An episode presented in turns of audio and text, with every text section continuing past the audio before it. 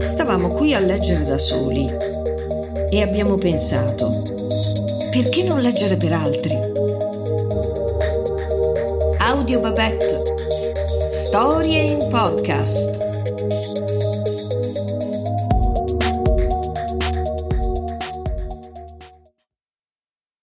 Un mattino d'inverno. Partì prima di giorno, con una balestra sulla spalla e la faretra piena di frecce. I suoi cani, trottando con passo regolare, facevano vibrare il terreno. Gocce di brina gelata gli si attaccavano al mantello.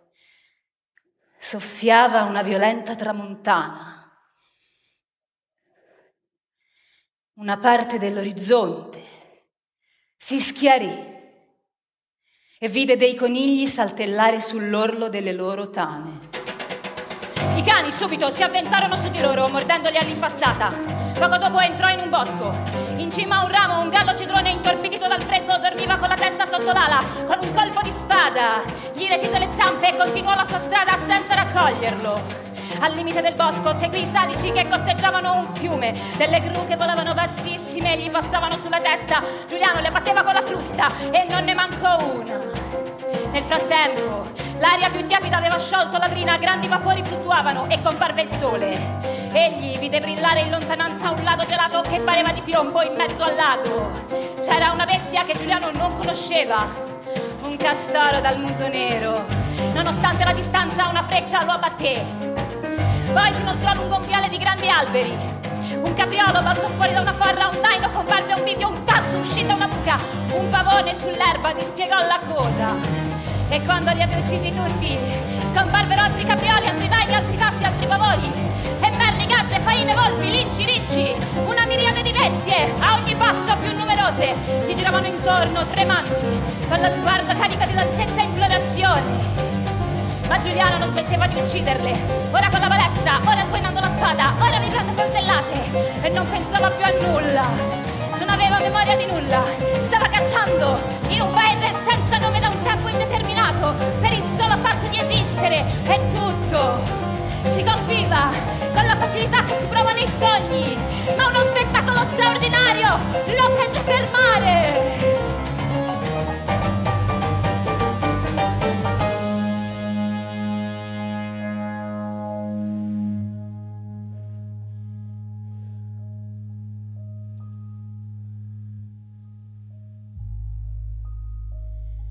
branco di cervi riempiva un vallone.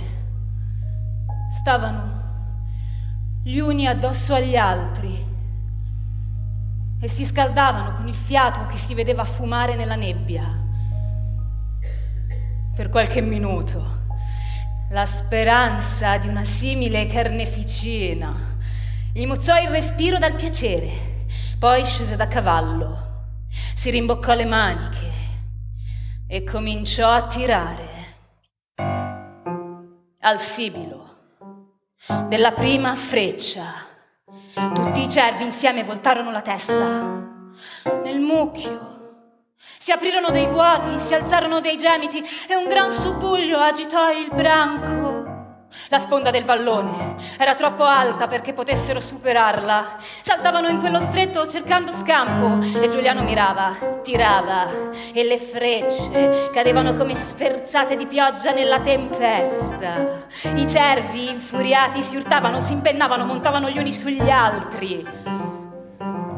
I loro corpi, con le corna ramose aggrovigliate, formavano una massa che spostandosi crollava alla fine distesi sulla sabbia, morirono con la bava alle narici sventrati e il palpito del loro ventre si affieoliva a poco a poco. Poi tutto fu immobile.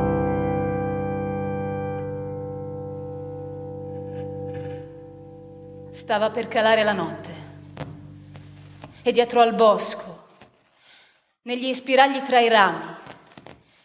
Il cielo era rosso come una coltre di sangue. Giuliano si appoggiò ad un albero, contemplava con gli occhi spalancati l'enormità di quel massacro e non riusciva a capire come avesse potuto farlo.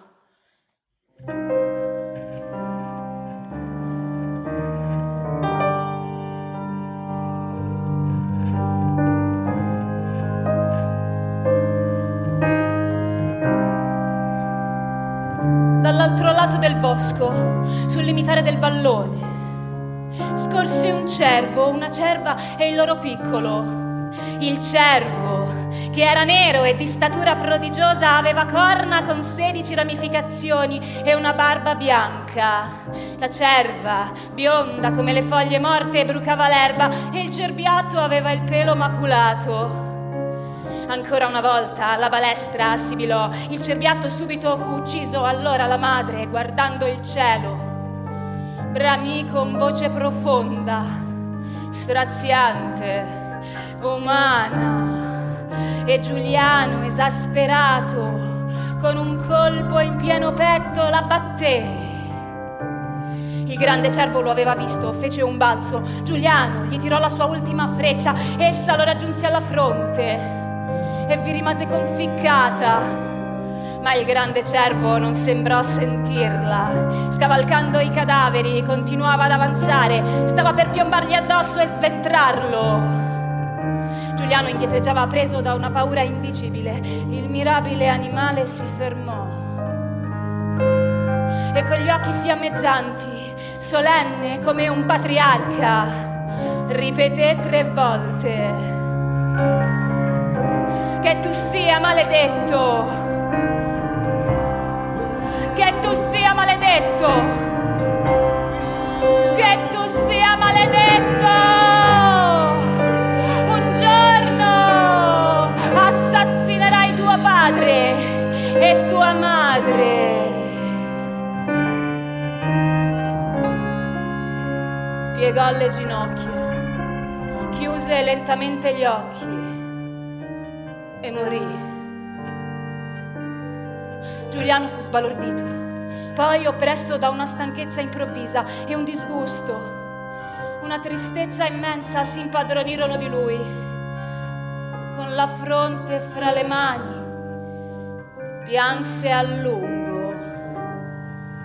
Il suo cavallo era perduto, i cani lo avevano abbandonato e la solitudine che lo circondava gli sembrò carica di minacce e di vaghi pericoli.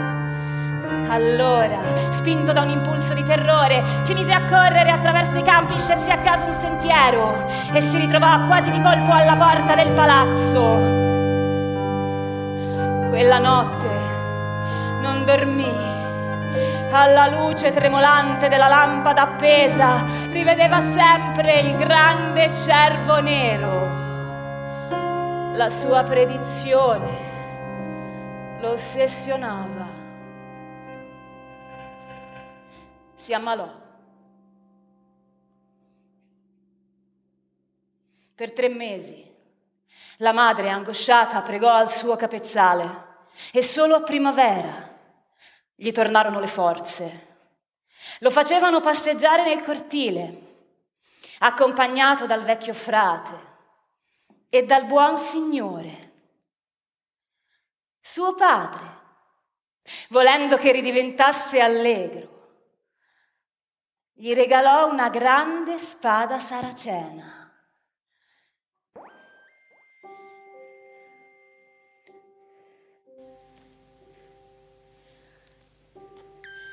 Faceva parte di un'armatura posta in cima a una colonna. Per raggiungerla ci volle una scala. Giuliano vi salì. La spada, troppo pesante, gli cadde di mano e cadendo sfiorò il padre. Giuliano pensò di averlo ucciso e svenne. Da quel momento ebbe paura delle armi. Fu il vecchio frate, in nome dell'onore e degli avi, che gli ordinò di riprendere le sue attività di gentiluomo. Così Con gli scudieri si divertiva al lancio del giavellotto. Giuliano lanciava il suo dritto nel collo delle bottiglie. Una sera d'estate, nell'ora in cui la nebbia rende indistinte le cose, scorse nel fondo due ali bianche che svolazzavano. Non dubitò che fosse una cicogna e lanciò il giavellotto. Si udì un grido lacerante. Era sua madre, rimasta con i lunghi nastri del copricapo inchiodati alla parete, viva, ma per un soffio. Giuliano fuggì dal castello e non ricomparve più.